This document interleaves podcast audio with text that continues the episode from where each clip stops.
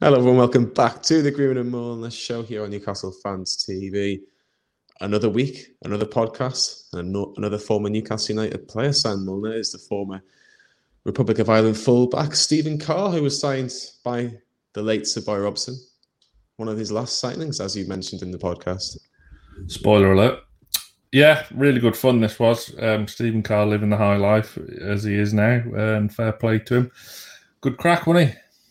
It was very good crack. I really, really thoroughly enjoyed uh, this interview. Very funny. Um, typical Irishman, really, isn't he? And he was one of Sir Robson's last ever signings before he was sacked um, in September 2004. Just the one goal for Newcastle, over 100 appearances in the black and white of Newcastle. But um, you say that like it's disappointing, but he's you know he's not a striker; he was a right back, and and like I thought you, I thought you'd been disappointed about the 107 appearances. No, no, no. um, like um, you were saying before I rudely interrupted, what a goal it was! It was an absolute screamer. Um, he had that in his locker, but as again as we say in the pod that maybe we didn't see enough of that, but he was still just when I say to a few mates of mine that we got Stephen Carr coming on the show, and it's like, oh, solid, steady, consistent, all round defender, real, real decent player. So that's that's what he that's what he was, I think. Yeah, fantastic career. Obviously, twelve years at Tottenham, came to Newcastle for four seasons, and then was semi semi retired for half a year, nearly a year, and then moved to Birmingham City, and obviously won the League Cup in 2011 with Obafemi Martin scoring the winner at Wembley.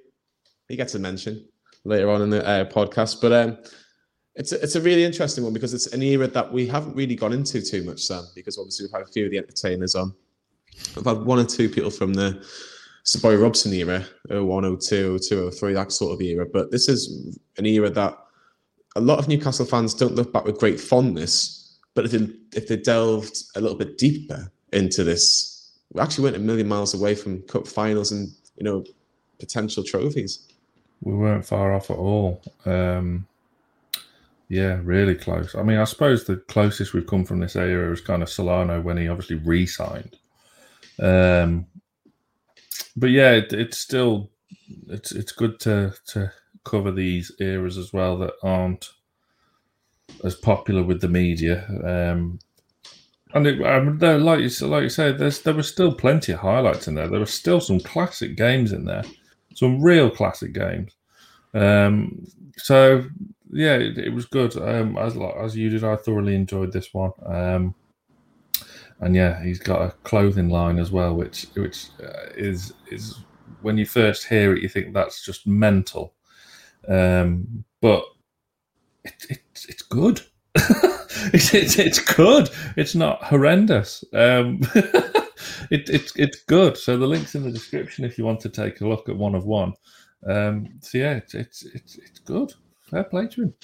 Yeah, it's uh, he says it's not Jack Grealish type of clothes, but it's probably for a type a different type of market. You know, just like casual uh, casual uh, clothing ranges and again like gym wear as well. And I think a lot of everyone's a lot more comfortable when they when they wear clothes like that. Like I'm, I'm I live off like when I'm not at work, I live on like tracksuits and hoodies and like it's comfortable. So and yeah, that's what I'm like now. I'm like married with kids. My life's essentially over. So yeah, comfy clothes is is what it's all about now. Yeah, definitely.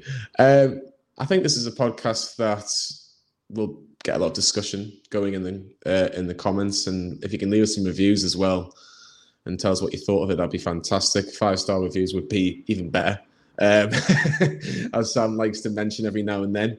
Yeah, but you know we do greatly appreciate all the feedback feedback that we do get, Sam, don't we?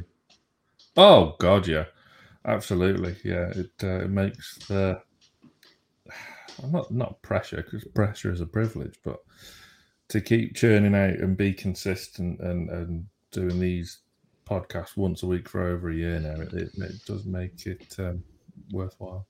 It does make it worthwhile, and I think we should get this podcast up and running. So this is the Greenwood and Mulliner show with the former Newcastle United fullback Stephen Carr. Hello, everyone. Welcome back to Newcastle Fans TV. This is a Greenwood and Mulliner show with a fantastic guest. It is the former Newcastle and Republic of Ireland fullback Stephen Carr. Stephen, welcome to the Greenwood and Mulliner show. Cheers, great to great to meet you guys. Uh, looking forward to it. Stephen, Spain, sunny Spain, living in sunny Spain instead of the northeast or the Birmingham area. I can't believe you're missing all this fantastic weather and oh, just England in general. no, I'm very lucky because I had the opportunity, obviously, when I retire, to uh, move here with my family. Um, I thought it'd be something different, as you say. Um, the weather makes a big difference to your lifestyle. Um, have, have business interests here, so it's the perfect little place to come to, easy access back and forth if you want to. So yeah, it, it's certainly something different. Not jealous at all. But I mean, we, we, we get told that these footballers nowadays they all want to live and play in London, which of course you were down there uh, before moving to Newcastle. Did that make the move up to the northeast a, tr- a tricky decision? No, not for me, to be honest. For me, um, I, as I say, I was in London for 12 years. It's just about football. Um, I never thought of an area. I thought of where, wherever I could, where I could go, where I could um, do well and try win things. So I, ne- I, I do agree. Yeah, you, I think it happens with a lot of foreign players as well. They come London seems to be the scene. They always want to go to the lifestyle for the family. It's different up north or Midlands, but for me, I've, I've lived London, Northeast, Midlands. It makes no difference to me, to be really honest. It's a, it's about playing football. When the decision came, Stephen, to move to Newcastle, did the likes of Shay Given give you a little nudge and go, "Come on, it's lovely up in the northeast. You'd be you'd love it up here." Yeah, they are lied. no, no. Um, yeah, obviously I spoke to Shay and all, but I, am quite single-minded. I, I, know, I know about Newcastle. You know, I mean, I know about the fan base. I know about the players they had, how close they had come to winning the title. Um, they're a club that were trying to always be competing in the Champions League, um, trying to win the league, and they were investing in it at that period of time. So for me, um, you make the decision on your own what you think at that moment is good for you. I, I thought Newcastle was perfect for me. Um, I loved the players they had, Bobby Robson as a manager. Um, so it was very exciting for me to go up there, something different, new challenge. As you say, when you're at a club from young, it's easy to stay there. Um, I was quite loyal to them 12 years. I just found it was a good opportunity for me going to Newcastle. I mean, you would have been, because obviously it didn't work out with Bobby that season. You would have been one of his final signings for, for Newcastle United. Um, yeah. What was it like working with him in that sh- kind of short space of time? Well, here at the end of the day, like no one can speak high enough of what Bobby's done in the game, um, and and even to the end, he was still involved. For me, I loved him. You know, I mean, he gave me freedom. He gave me a lot of freedom to attack. Um, he liked how I played. Um, and I just seen the desire of someone who wants to be a winner and always has been a winner in his career. So for the brief spell, because it was quite brief, I think he got he got sacked in September, I think. Yeah. Uh, we played Sunderland, it wasn't long after that. So um, it was very disappointing for me because he was part of the attraction of going to Newcastle. That was like the final thing. So um, to not be able to work him long enough was a bit of a miss for me. But that's football; it, it changes very quick. Like um, you go to the you go to the club for different reasons, but that's you're there to play for the football club, regardless of who the manager is. That's the way I view it. And anyway, um, but yeah, it was a pity I didn't get long enough with him. You look at that team and you look at some of the players that you played with, Stephen, like of your Alan Shearers, Patrick Kluivert just came in as well. And he was just obviously been playing for Barcelona. You're thinking, wow, I'm joining the like a couple of players just as an example to be playing alongside with them every single week did no disrespect to Tottenham at that time, but you just felt that the levels had just gone higher automatically when you came to Newcastle. Yeah, at that period of time, I, I thought Newcastle were attracting these massive players. Like, and they always Newcastle always like they've had some great teams and a lot of foreign players in and all. They've had some great teams over the years, which why people still to this day probably don't understand how they not won anything, because they have had some great teams with good managers so um, at that period of time, I thought, yeah, they were doing more to try and um, go forward as a club. Uh, Tottenham, I'd been there for a long time. I didn't see they were investing a hell of a lot to move forward into that the Champions League, what have you. And I played with some great players at Tottenham as well. So it just for me it was a time I just I needed a change, uh, and uh, that's when Newcastle popped up. I was, I was buzzing to go. How times have changed now. It's the other way around now. Tottenham are spending the money and we're not. but um, you you obviously came into that dressing room with like that team that had been together for a couple of three years and playing in the Champions League and then in Europe in, in the UEFA Cup. Um, what was that like? Did you see the kind of switch in kind of a dressing room dynamic when Graham Souness came in? Um, I don't know. I think I think Graham was under quite a bit of pressure when he was in, and anyway, um, I just say, especially with Bobby leaving, who's been like part of the furniture there. It's quite difficult as a manager coming into that. I think you've seen it in numerous other clubs. The Wengers, Ferguson leaving, they've struggled like getting going again, and, and most Arsenal. So it is very difficult. It's I think it's difficult for managers to come in. Um, the fans idolise Bobby. Um, he's a big figure up there. So to take his place, it's not easy. It's not easy at all. But we still have great players, as you say, a great team, a great dressing room, good camaraderie. Um, but yeah, it just seemed to falter from there a little bit. The first couple of games under uh, Graham's tenure at Newcastle, um, you you're playing regularly. Just throughout the whole season, you're playing regularly, and you got that fantastic goal down the south coast against Southampton. One touch, right in the bottom yeah. corner. What, yeah, what, but that's, what were you thinking at one point?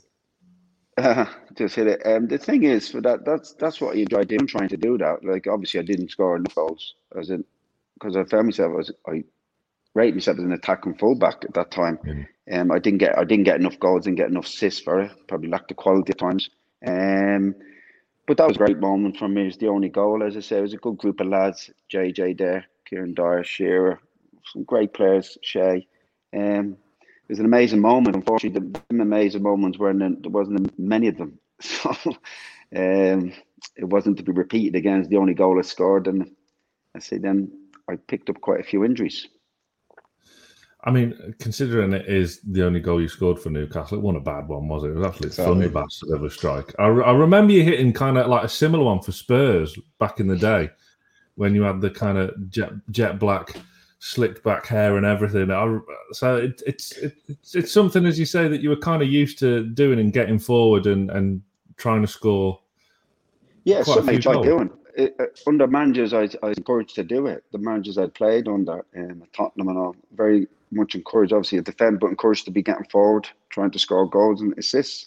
Um, well, yeah, I scored a couple for Tottenham. As I say, it's still not really enough looking back on it for the amount of times I had been going forward. So maybe I just lacked that bit of quality to be consistently doing it.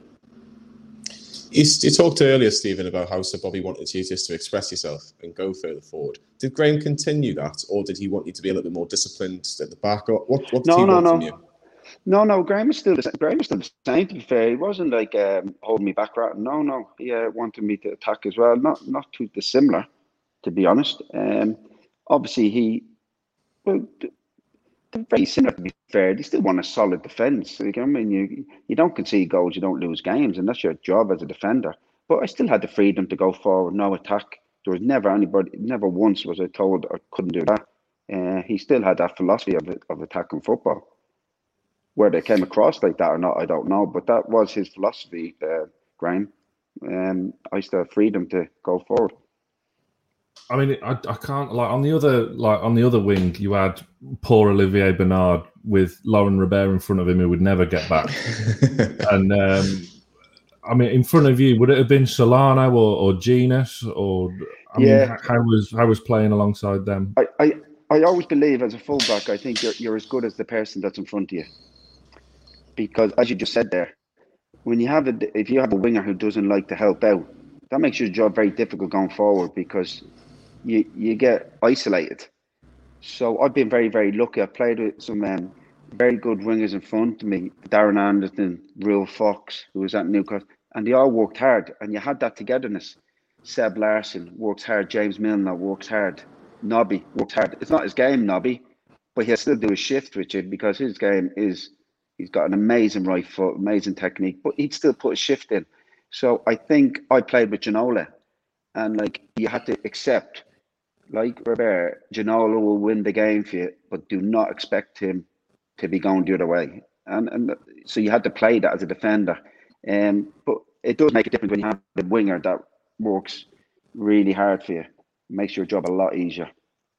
Some of those wingers you just mentioned there, like Ginola, Ruel Fox, and Darren Anderton, and then you've got likes of James Well, That's just it's just an absolutely fantastic wingers that you've been, like I say, blessed to play with, I suppose. But you look at that season in particular, Steve, in 2004-5, Newcastle, like a lot of Newcastle fans say that Graham Souness year wasn't the best, but UEFA Cup quarter finalists, FA Cup semi finalists. There were some memorable victories throughout that season as well. I can think of the Manchester City game at home at St James yeah. that 4 3 win as well. You know, there was some moments where you go, actually, if Newcastle was a little bit fortunate, you never know, could have been an FA Cup final or your UEFA Cup final. You never know after that.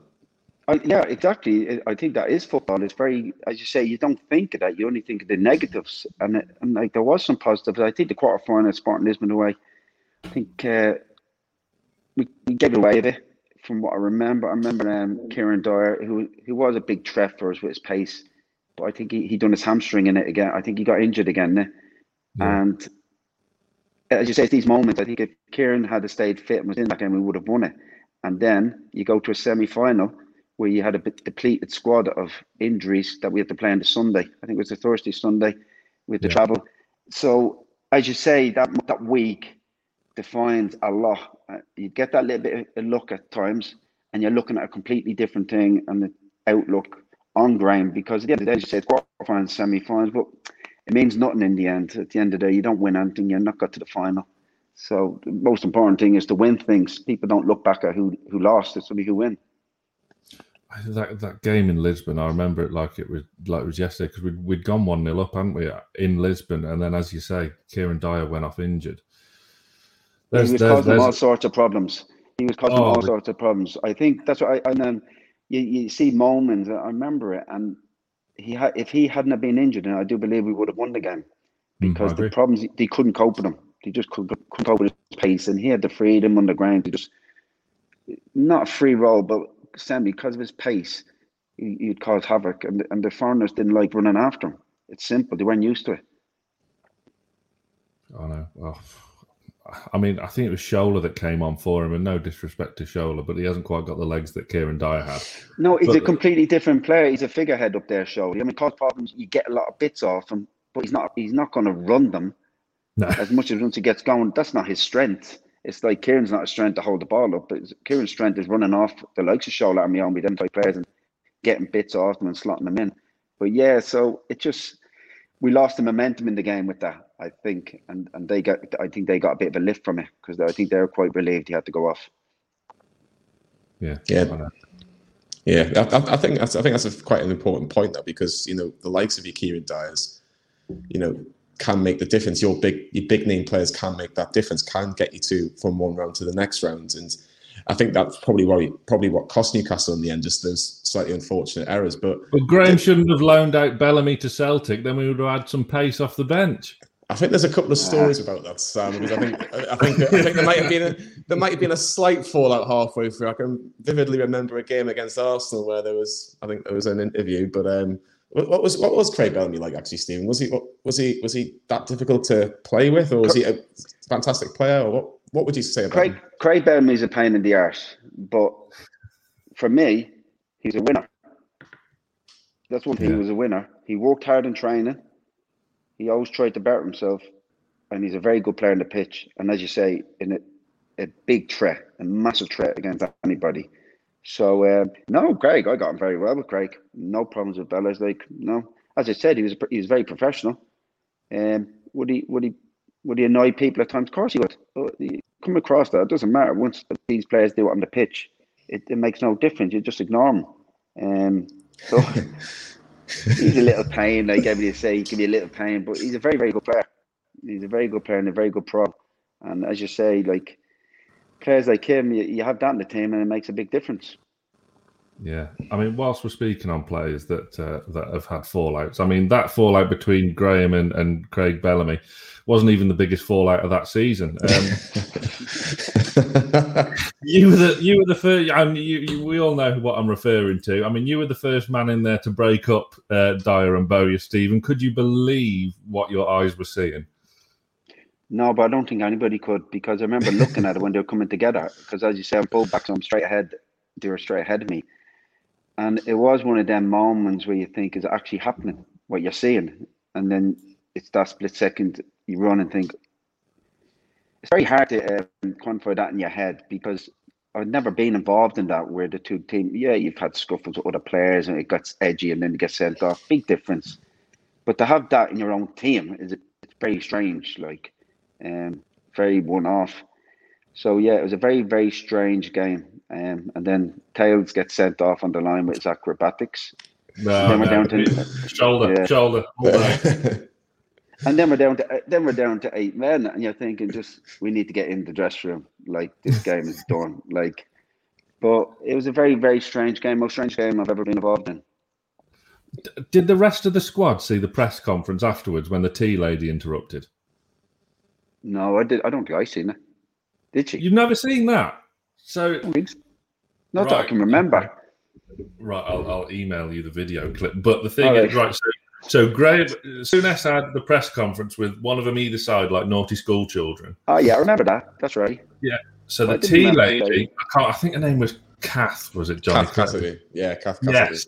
So she comes in whilst Graham's in full flow, and then just starts making a cup of tea right in front of him. And then, I mean, it, it, it's absolutely fantastic. But I could imagine if the rest of the squad would have seen that, then that would have kind of diffused the whole situation. Because I imagine the dressing room after that game would, was a bit awkward. Yeah, because I think everybody was just sitting there thinking, what's going on? Um, a lot of anger, obviously, because at the end of the day, we lost the game as well.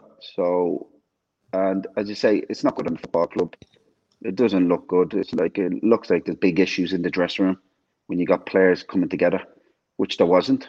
There was no issues on the training pitch with them, nothing. So it was very strange. Where you know, you, you, sometimes you see things building up, the players with a clashing, they're clashing, but even then, it never, ever, ever spills out onto the football pitch.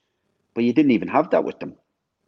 So that was the most strangest thing. I think they they've done interviews. There was never any issues. Not yeah, you argue with players, they get they get underneath you. But that's just life. But there's never a thing where you think like that could develop on the pitch. So and, and it's another it's another awkward situation for a manager. Like what do you do? What do you say? At the end of the day, the two two key players playing in your team. So very, very strange. Um, there were no winners in it at the end of the day. I think them two lost out and the team lost out. Are you basically trying to say that Lee Bowyer would have easily won that fight? Because I think that's where my money was going. no, no, no Souness would have had a pair on. yeah, I think he probably no would have problem. as well. um, but yeah, obviously towards the end of the end of that season, obviously the season ends, and you know Newcastle do finish 14th, and obviously the, the cup runs obviously probably overshadowed the, the Premier League because they'll probably take more of a significance. But Graham's still in charge the next season. Mike Owen comes in, more investment in the football club. What were the priorities or what were the ambitions of the football club the next season? Was it just to, was it to try and get back into the top half, try to get into Europe, or did did Graham think actually this team can go places, even though a couple of players had left towards the end of that season as well? No, I think it was uh, get back into Europe. Obviously, finishing 14th, you're way off it, but um, the team shouldn't be in that position. But you are in that position at the end of the day. That's what you, at the end of the season, it doesn't lie the table. You, you've earned what you've got in that table, give or take one or two games where you're a bit unlucky. So, no, the ambition was still to go into Europe because that was the ambition why I was even there, why I explained on move, because their ambition was to finish high. And that didn't change. And I say you had Michael Owen who comes in um, top striker in, in world football. Um, so no, I think that proved where the club wanted to still go. They weren't just happy mid-table. I don't think that was ever good enough for uh, the people upstairs and not for the fans as well. I read an in, uh, an interview with you this week, Steve. I think it was the, with the Chronicle that you kind of look back on your time as at Newcastle like you were a, a bit of a failure. I think that's very harsh on yourself because uh, I don't think you were. Um, I mean, have you seen our no, team at the moment? I, You'd walk into the right back spot now. no, no, I, I, I, I, am not saying a complete failure. What I, I, it's a failure to me to what I wanted to achieve. Right. So did I did I um did I deliver what I could deliver? No, I don't believe I did. And that's just being an honest assessment of myself. Yeah, I had a lot of injuries. I never felt like I got going. I got injured again, got out. That's not why I went to Newcastle. I didn't go to Newcastle to just play a bit and be injured. It doesn't matter. So that's why I look at it as a failure. I, there's no, there's no regret in it because that's mm. I wanted to do that. I mean, I never look back with regrets. No way. Um, I enjoyed times there, but I didn't enjoy that I was injured quite a bit. Mm. And when you keep getting injured every year, I was injured for around four months. Then um, it's difficult. You get going again, you're injured. So that's yeah. I look at it. Of course, it is a failure in some ways because if you go to a club to try to help them keep moving forward, but you're not really helping them because you haven't delivered what you they've got you to to do week in week out. So that's the way I, that's how I look at it. It may be a bit harsh, but um, that's my honest assessment of it. Mentally, how tough is that, Stephen? Because, like you say, you get over the injury. I'm sure you know you got the rehab. You've you you, you got that goal in mind to go right. I want to be back for this game, or I want to be at least in the squad for this game. And then a few games or a couple of months, you just kind of get going, get going, and then you, there's another setback. Do you just have to be so positive minded to get through that sort of um, situation? Yeah, like I, have had quite a few injuries in my time. I've been out for long periods of injuries as well, which is very, very difficult. Um, yeah, you just you just keep working hard, but sometimes like people look at it from the outside. I think when people get injured a lot, I, I know they deal with people, players have heard it, where he mustn't. Injured players work actually harder than fit mm. players to a certain level because they end up going through two pre seasons. So it, it becomes harder because you always you're always starting again which is quite annoying, especially when you get your season right. I've done it. I think I've done it against Middlesbrough where I pulled my hamstring within 12 minutes or something. I felt fit. I felt brilliant. Bang. You can't. It's it, why that happens. I don't know. Um, it's not true. Not working hard enough and doing your work. I, I do. I, I love training, so I still love training. I just think you can be unlucky with injuries. I think the body. Some people get them and some people don't. But yeah, it is quite a, a, a test on your mental strength. It's it's something that never um it bothered me being injured, but didn't I didn't it never made me weaker in the head, like as in getting back. Um, it just makes you more determined. But unfortunately, you keep getting kicks. It, it does take its toll. It takes its toll on your body, but not your mind. If you have your mind right, it's fine. But it's your body. It's recovery again.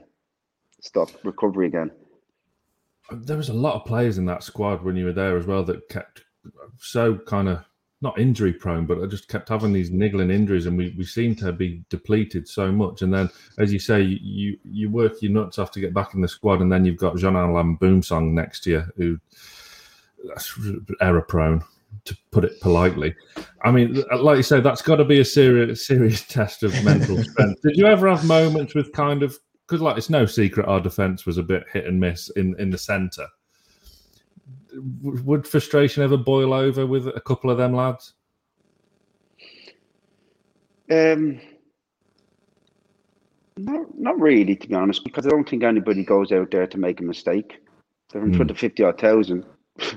you don't go out there to make mistakes. Is some players make more mistake than others? Yeah, you still see it every day, every every game you see. But there's no foot, but there's no player goes out there not committed. So um, yeah, you can have frustration, but here a keeper will have frustration at a defender if he lets it get in, has a shot. That's just frustration. That's because you don't want to concede. You don't want to, you know. I mean, that's just normal. Like whether it's it's not a personal frustration. Everybody has frustration with people making mistakes, silly mistakes, errors that can be avoided. You're outclassed by a player. You're outclassed by a player. It's simple. You're always there is going to be times you're going to be outclassed. There's too many good players around. But no, I think I think it's frustration from everybody. Everybody's frustrated with each other, as I said, because it's a team game.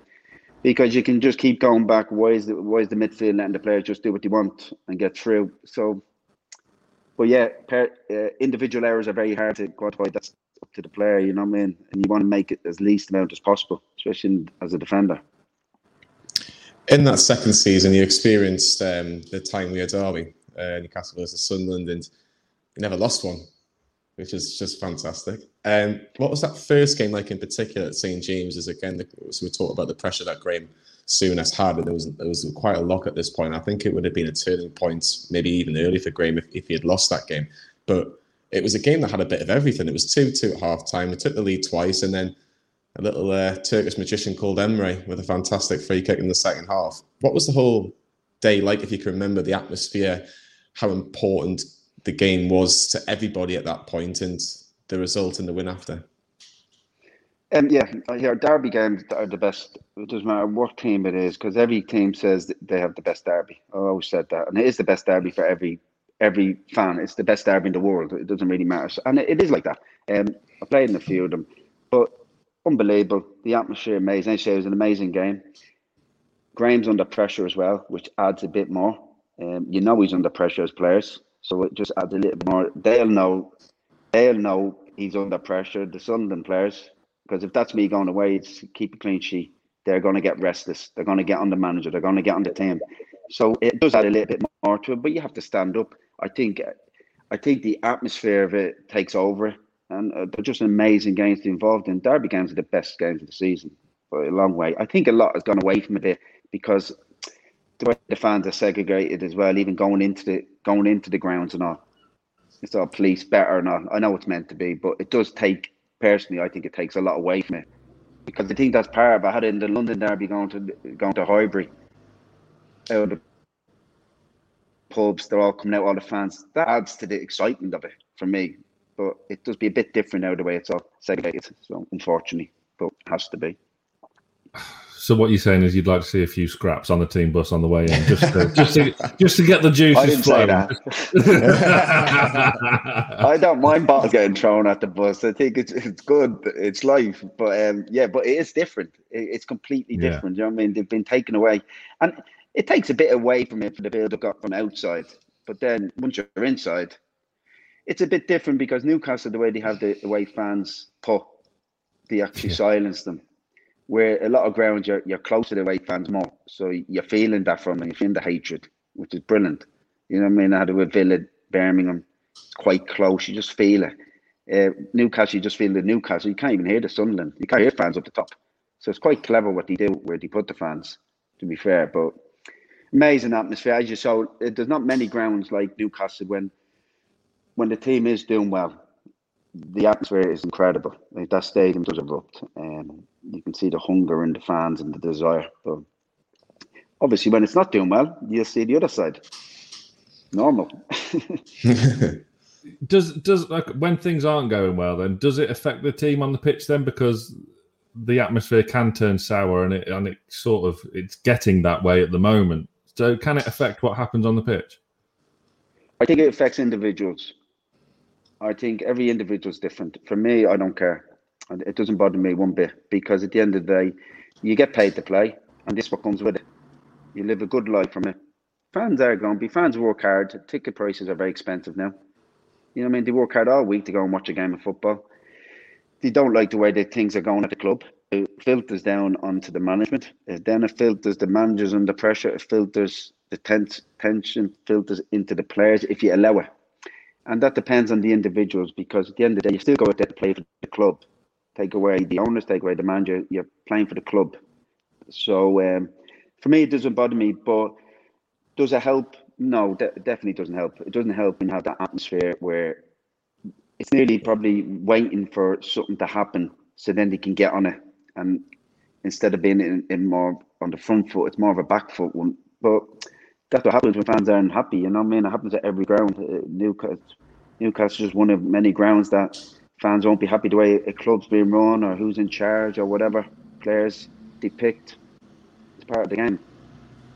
Just briefly going back onto the derbies, there's a question that I was going to say. Um, obviously, you've mentioned the Second City derby. Obviously, you played North London derbies and the Tyne Wear derby. Which one's your favourite out of the three that you've uh, competed in? Sorry. Quite so the three sorry, out of the three derbies that you played, the North London derby, the Second City, and the Tyne Wear, which one was your favourite personally? Oh, I'm not going to say that. Can't say that. It's different. Uh, well, to be well, I no. Um, Highbury was amazing because it was the old type ground, very yeah. small, very tight, brilliant. I mean, like I still think they lost something by leaving Highbury. You know, mm. I understand why they've done it. Even West Ham, it's the exact same. West Ham old ground, fans are on top of you, creates a completely different atmosphere. Um, But the Birmingham Villa game was fire. That's an old ground as well. We played them in the cup and bet them in the cup. It all kicked off. The tension in it. But I said I think it's unfair because I think every derby's as much as big as the other. But I think the, when you're in the old stadiums, there's something different. There's definitely something more, as you say, the Highbury games. White Hart Lane's an older stadium as well. The fans, you're right on the fans. Um, Birmingham Villa is a bit bigger. Birmingham very close. Yeah. So I think I think you lose something when you haven't got them stadiums. Obviously, times change. It has to get more modern. Has to move up. But definitely, it takes away a bit from it. If you go to Derby, yeah, you have the Derby or the Emirates Stadium. I played there, but it just lacks something. It lacks. I don't know. It's just a bit more raw in them old stadiums. Yeah, I, I agree. I think the way stadium, new stadiums are built nowadays, it's just you're right. It does it does miss miss a bit of uh, spice, shall we say, from from the crowd. But um, away from club football, obviously internationally, you got to play with a couple of interesting characters there as well. Like, I mean, we see Roy Keane as uh, one of the top pundits on TV now. How is he to play with? Because I imagine things could get a bit interesting with him sometimes. Yeah, but what Roy is, Roy's a, Roy's a warrior. When you're in his mm. team, he will go to any, he'll go anywhere and defend you. Um, he'll demand a lot from you. You need to be ready for that, especially if you're a young player. I remember being in the squad, my young player. It's quite a little bit daunting with him because he can be, he can be nasty, but that's what's made him what he is. Um, I I played many a game with him, and I, I loved it. He, he's a leader. He doesn't take second best, and he demands it. He just demands the most he can get out of you on the pitch. But will he go to war with you? Yeah. Will he back you anyway? Definitely. So for me, I, I, I always got on with Roy. I loved his I loved his um, mentality towards the game. Um, yeah, he's the best player. He has a he has a job uh, punditry for life. They must just love him because he's just he, he's brilliant. He he just say how it is. He doesn't care, and that's the way he is, and that's how he is was a, as a player. He'll say it doesn't matter who how big you are as a player. Regardless, it doesn't really matter to him. He's all on that pitch equal. You're all trying to get that result. So for me, I loved Roy. Roy was brilliant. Keane or Shearer? Different players. Yeah, I know.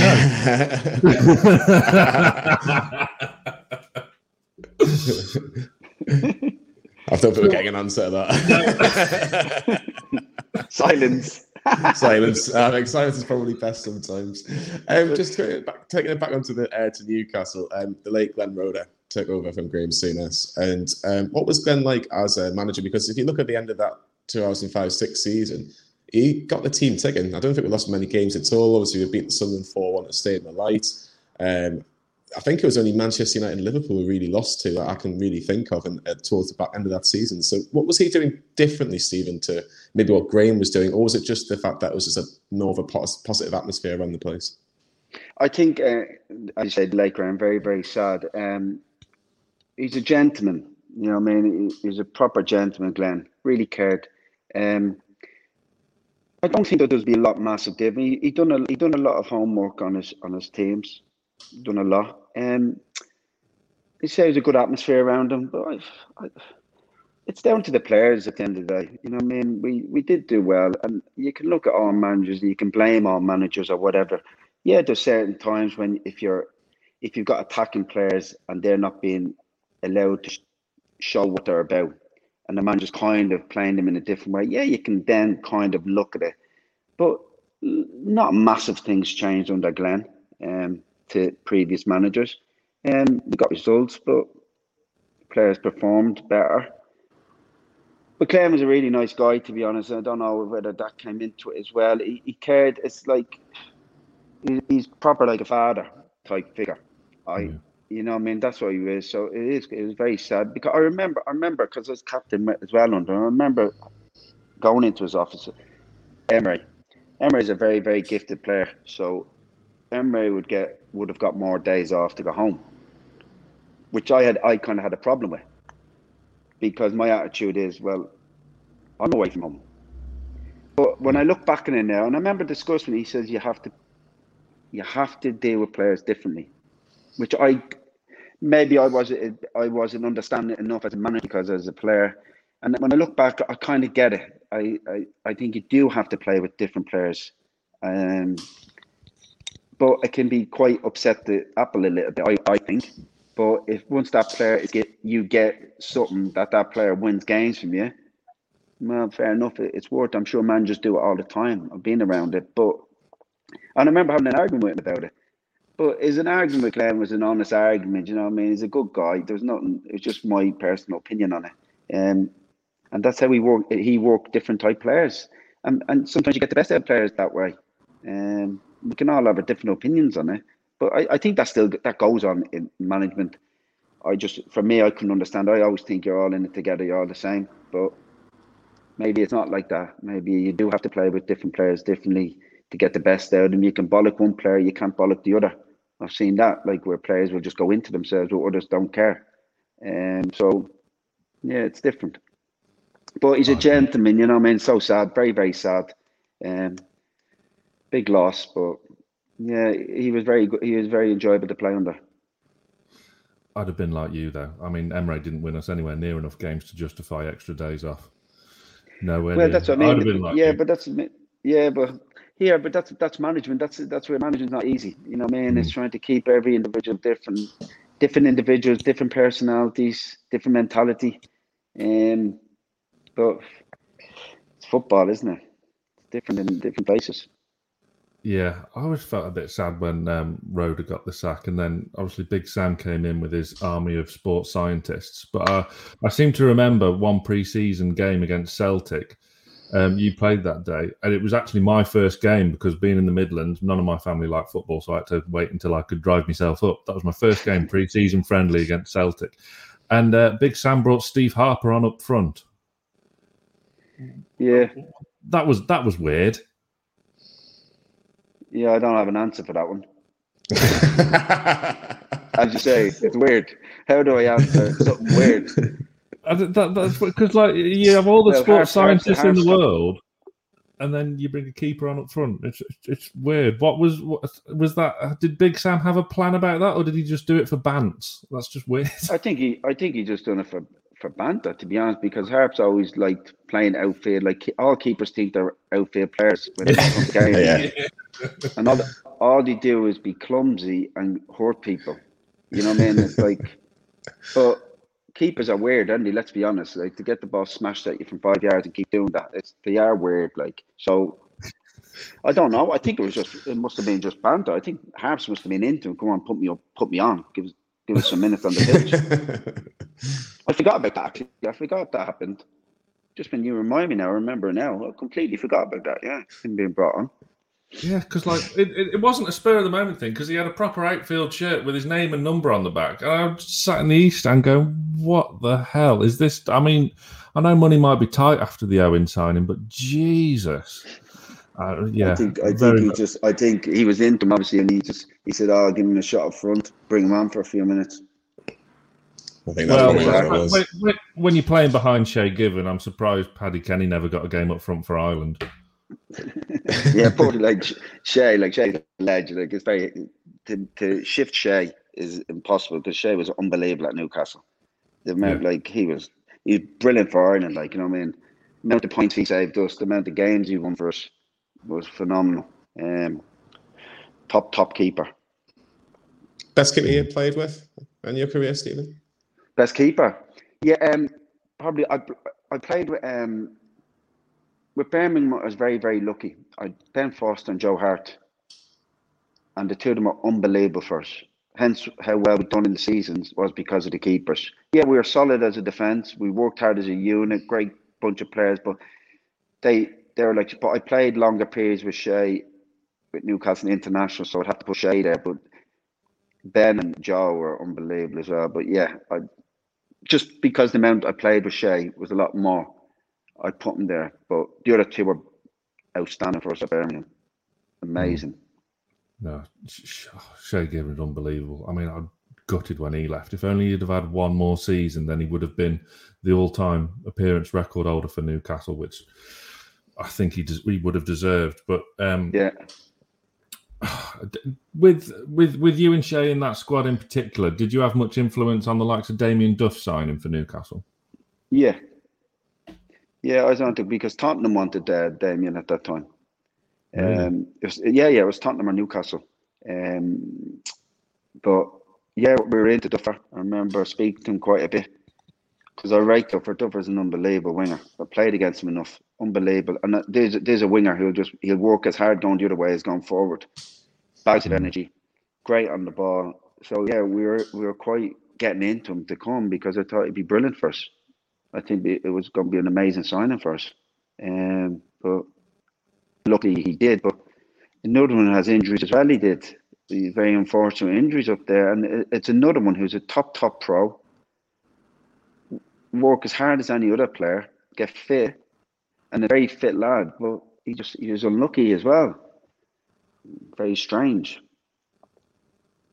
It happens. I think that's. I think, like I say, it's part and parcel of football, isn't it? It happens. Sometimes you just, just some moves just don't work out for whatever reason. But um, just going back to maybe towards the end of your time at Newcastle, Stephen, and uh, with big with Big Sam, and then obviously Kevin Keegan comes in. Who do you think was the best manager that got the best out of you at Newcastle? Was it a Glenn Roeder or was it a Graham Souness at your time? Um, I don't think. I think they're all similar, to be really honest. I didn't. I didn't see a period of time where I thought, "Wow, yeah," like where I've had previous with previous managers at Tottenham. I didn't really see it. It was all very just even.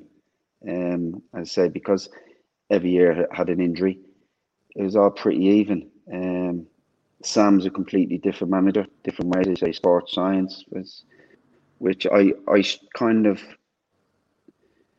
maybe there's a method behind. I kind of struggled with it a little bit. I struggled with the mentality of you have to be training at this level only for a certain period of time. Where I trained to, I train I train as hard as I play in the game that was my mentality, and it's the only way to train. So it's very difficult to change that. And maybe it's right. Maybe it is a way. Maybe it does prevent you injuries wise. But for me, that I'd I'd feel I suffer fitness wise in that level. I think you have to. I always believe in any training, and you have to train the way you play.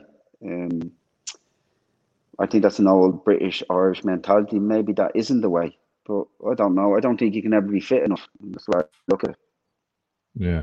Was um as Jonny's North Shields Wi-Fi dips again? Um, was coaching ever an option for you, Stephen? Because like the, some of the stories you've told were kind of like managers having a hard time and whatnot. But so was that was that enough to put you off? No, no, not that. No, not the hard time. I think um, I think you just have to look at it now. I think there's around probably around three or four hundred players I don't know what retire every year. The amount of trying to be a coach and how many jobs is there? What level do you go in at? I've know lads who've gone in there. I know Stephen Clemence. Stephen Clemence is now obviously with Brucey. Brucey's looked after him very well, but he had to earn his stripes. And you need to be dedicated and you need to really love it. And for me, I would never have that dedication to do coaching. So you should never put yourself in the position because it is difficult it's difficult moving up. It's difficult dealing, dealing with players. It's difficult. You have to start with younger players, which are more difficult to deal with than ever, um, especially the way football has evolved and changed. So I think you either love it or not. And for me, I didn't. I never done my badges. I think that told me enough that I didn't want to do it. I don't. The badges, are, as most players do, you have to just tick the box with a lot of it that you don't even agree in. So no, it didn't. It just didn't interest me. Not because of my yeah, it's good at the top, but if you're in the lower in the lower levels, you're doing everything as a manager. It's tough, you know what I mean. So there's nothing glamorous about it. It's tough, tough work. And as you say, you can do well one season in the championship or something. The next season you don't do so, so well. All of a sudden you you drop, you get sacked, and then a job a job comes up. You could have 40, 50 managers going for that job, and that's not even at top level. So and how many people, you know, what I mean, how many new coaches every year? So you only have to look at now Lampard and Gerrard. But after that, what ex-player is a manager? Yeah, it's a good point. Very, very good point. Lampard is gone. He's in, he's out of a job. Yeah. Uh, John Terry was assistant manager of Villa. Gerrard's at Rangers done, doing very, very well. But after that, so that tells you the opportunities and you can even go into the championship with that because you've got experience out there. It's very difficult for an owner to say, right, we're going to give him a shot. We're going to take a chance on him. Gerrard was a massive, massive name. Lampard was a massive name. He was a massive name at Chelsea, hence why he got the job at Chelsea from Derby. But then, even him, as big as he is, as much as close he was to Abramovich, still got rid of him. Uh, it's not easy. Not easy. John Terry's left. He's he's not he's not got a job yet. So I think that's the way you have to quantify it. So you either love it, just staying in the game, which I think a lot of players go into because they need to stay in the game around football, feeling part of what they've been used to. So I think that's part of it as well. There's not many succeed out of all of them. You're you're still trying to think of a player, aren't you? I know you are. Scotty, sorry, Scott Parker, Scotty, former teammate. I know he's, he's done well. He's, he's going to be a very, yeah. very good manager. Yeah, hundred percent. Yeah, yeah, no, no, no. He's very good. You can always see it in Scott. Um, just obviously, you, you left Newcastle and you actually announced your retirement before you actually went to Birmingham City.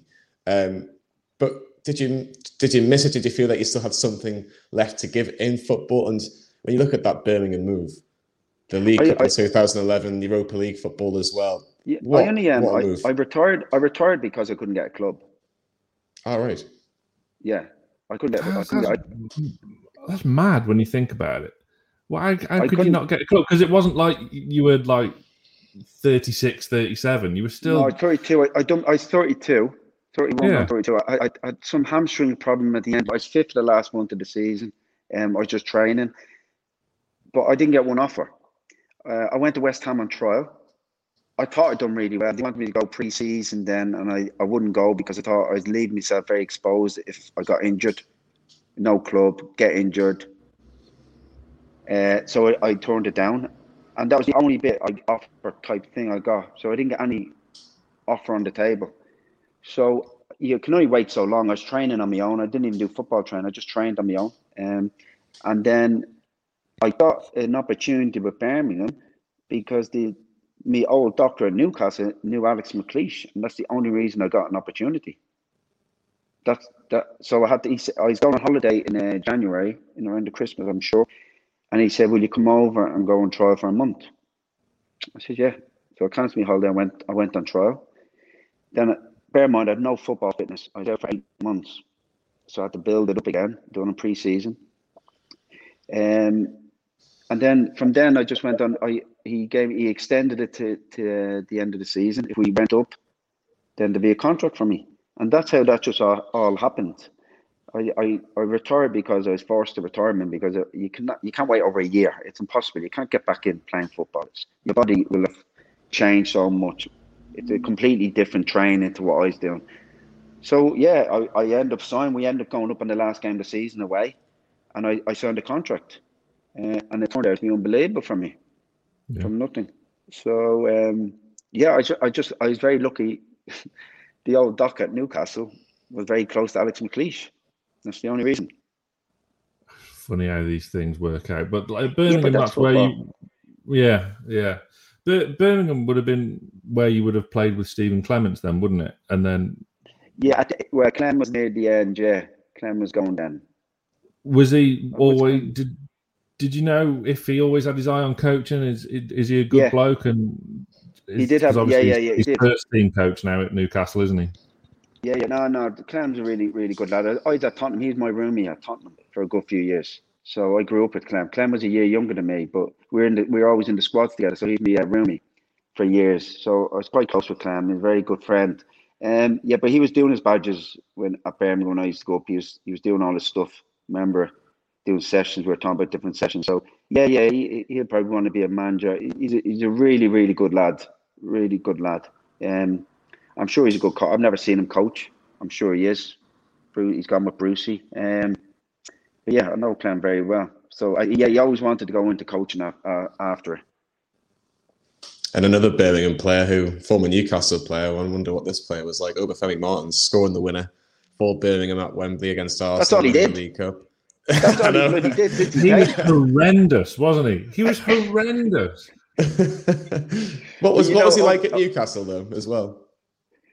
Yeah, but Obi, Obi had everything to cause the problem. It's just whether you got it that day. You just didn't know because his pace was electrifying. He was strong as an ox for such a small lad, but he'd win a game or he'd be poor. Like you just you just did not know what you're going to get on that day.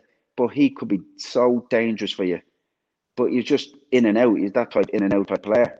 But what a handful! Like on on his day, massive handful. But he here, he really good lad, good to be around, nice lad, and all good. But you just didn't know what was going to happen with him.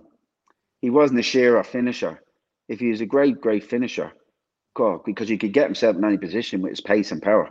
Um, but he just didn't have that like a Michael O'Shea where he'd slot it very rare, like so. But then he just put one in the top corner from nowhere, no backlift bang. So he, he just surprised you. I think he's always done that everywhere he's been. He just yeah. could be a surprise. I had him at Birmingham, but he, he didn't play much at Birmingham. Came on loan. Um, he didn't do much, but then he's remembered for scoring the cup final goal. It's, it's amazing how football works. That's what people talk about. Yeah, I remember away at Spurs when we won three two. He scored an absolute rocket, uh, yeah. and he was absolutely anonymous. He was shite before that went in, but then, like as you say, he scores the winner for you in the in the League Cup final. Was that the the best day of your footballing career? It, it was. Um, I'd I'd won it with um, I'd won it with Tottenham, but I was younger, and then I think the circumstances around me going to Birmingham, being the captain, the first trophy. Now, I think it has to be because it had it, it's just the whole. At Tottenham, you were expected to do something at that time. You're always expected to win something. At Birmingham was a completely different thing. I was playing against Arsenal as well, which added a bit more for me. Um, everybody would write us off, so everything was stacked against you. And and the, the journey for me to get to that final, I'd never have seen it. The like previous because I, I just said I couldn't get a club, so it has to be one of my, my best day. Um, because everything about it was just perfect. I say beating Arsenal as well, and then bringing it home to, to Birmingham and the, the fans who were, as you say, it's like Newcastle fans just waiting for that trophy, and especially Birmingham at that stage, they don't, they're not investing. You know what I mean? The club's a bit of a mess. They, they'll never, they never expected to have that, so that's what added a little bit more. Just moving on to current day Newcastle United stuff, Stephen. Um, obviously very early into this season. Newcastle are on one point out of the first three games this season, um, already at the Carabao Cup as well. And um, there's a lot of pressure on Steve Bruce at the minute. Um, what do you make of Newcastle today and right now? And do you think it's going to be a tough season for them? Well, yeah, I, I watched the Newcastle against West Ham game, which was an unbelievable game. Like, and I don't watch many games because I think a lot of games don't have that excitement as much. But that was an unbelievable game the problem for Newcastle at the moment is you have an ownership that wants to sell. So it hangs over everything because then the fans are disgruntled to get rid, just want a new beginning. And that all filters down. Bruce ideally would not want to start the season with one from three because he knows what's happening with that. That's just adding the pressure's getting bigger. Going out of the cup straight away, bigger. So it's it's going to be a difficult season and I think like at the end of the, day, you could see going forward, they, they have got players, but the problem is when that pressure is so big and mounts, it's it's it's as I said before, it's like you're waiting on that mistake. You're not. The fans are on the negative at the moment because the whole situation with the club. It's been dwindling on for a long time now with Mike Ashley. He openly wants to sell the club. It hasn't been sold. They're expected big big people to come in who would spend money, so they're getting excited now. That's all dropped again. So it's just a little bit in limbo. I, I think it's a limbo club at the moment, the way it is, um, which doesn't help the team at all. Um, they haven't bought many players in the window, which the fans now are angry about as well. Uh, so it's just everything. There's not there's nothing positive coming into the fans' mind, so they'll bring that into the stadium with them. The players know. Bruce knows he's under pressure. The players know he's under pressure, so it depends now. They just need to nick a result or two, just get a bit of positiveness back in but it's going to be tough for them. It will be a tough season. Yeah, our next game's at Old Trafford with uh, Ronaldo's second debut, so can't can't wait for that. That's going to be great, great fun. Um, to kind of come full circle, um, you're in Spain. You didn't do your coaching badges, so how does a former international right back end up with his own fashion line which isn't horrendous like Grealish and Maddison have got with Boohoo. How the young, does that the young, happen? The young are the young are different. Well, to be fair, I'm in Spain. I'm part of restaurant business as well here, and that's what brought me. That's why it's good to get here. And I, I, tried to learn about business behind the scenes there. I worked in it for a few years with staff and then all. Um, it happens because I have I have a very good friend here who used to be in that industry. Um, so I think it happened. I think COVID kind of made it happen, to be really honest, because I think people are how they dress is a bit different. I live in gym gear, I live in casual gear, I don't wear anything else. And uh, so I think people are working from home a lot, and I think it's just easiness. So the clothing range is, yeah, as you say, it's not flashy, you know, it's just it's more casual, better quality, um, and that's how it became. So let's see, it's it's going well already at the moment. So I'll it be out there more. Um, it's tough. It's like you know, I mean, there's a lot of there's a massive amount in the industry because a lot of people have gone into it. Um, so it's tough competition. But it depends what you deliver. Um, it's not it's here it's for all ages, but as you say, it's not for the like the Grealishes and all that. I don't think it's too plain. It's too plain for them guys. But um, yeah, that's how I got into it from a good friend here. We had a chat, so we said we give it a shot. Why not? Why not? Exactly. Why not? Link for uh, Stephen's clothing line will be in the description, and you can see it on the ticket as well, at the bottom of your screen as well. So make sure you check out that as well. But Stephen, it's been an absolute pleasure talking to you about all things Newcastle United and getting your views on what it was like back in the day and obviously uh, the current day as well. Um, thank you very much for your time. Thank you, lads. Thanks very much. Cheers for your time. Stephen, uh, I was going to say Stephen there, Sam, sorry. Um, where can everybody listen to this podcast? Every podcast app. I've got my eye on one of Stephen's hoodies as well. Hopefully, they do it in fat bastard sizes so it'll fit, so it'll fit me as well. But uh, yeah, a new episode every Tuesday, and uh, all the links to the previous episodes, including the likes of Nobby Solano and Alan Shearer and all them legends, are all in the description as well. Fantastic stuff. From myself, okay. Jonathan Greenwood, Sam Mulliner, and the former Newcastle United fullback Stephen Carr. We'll see you all very, very soon.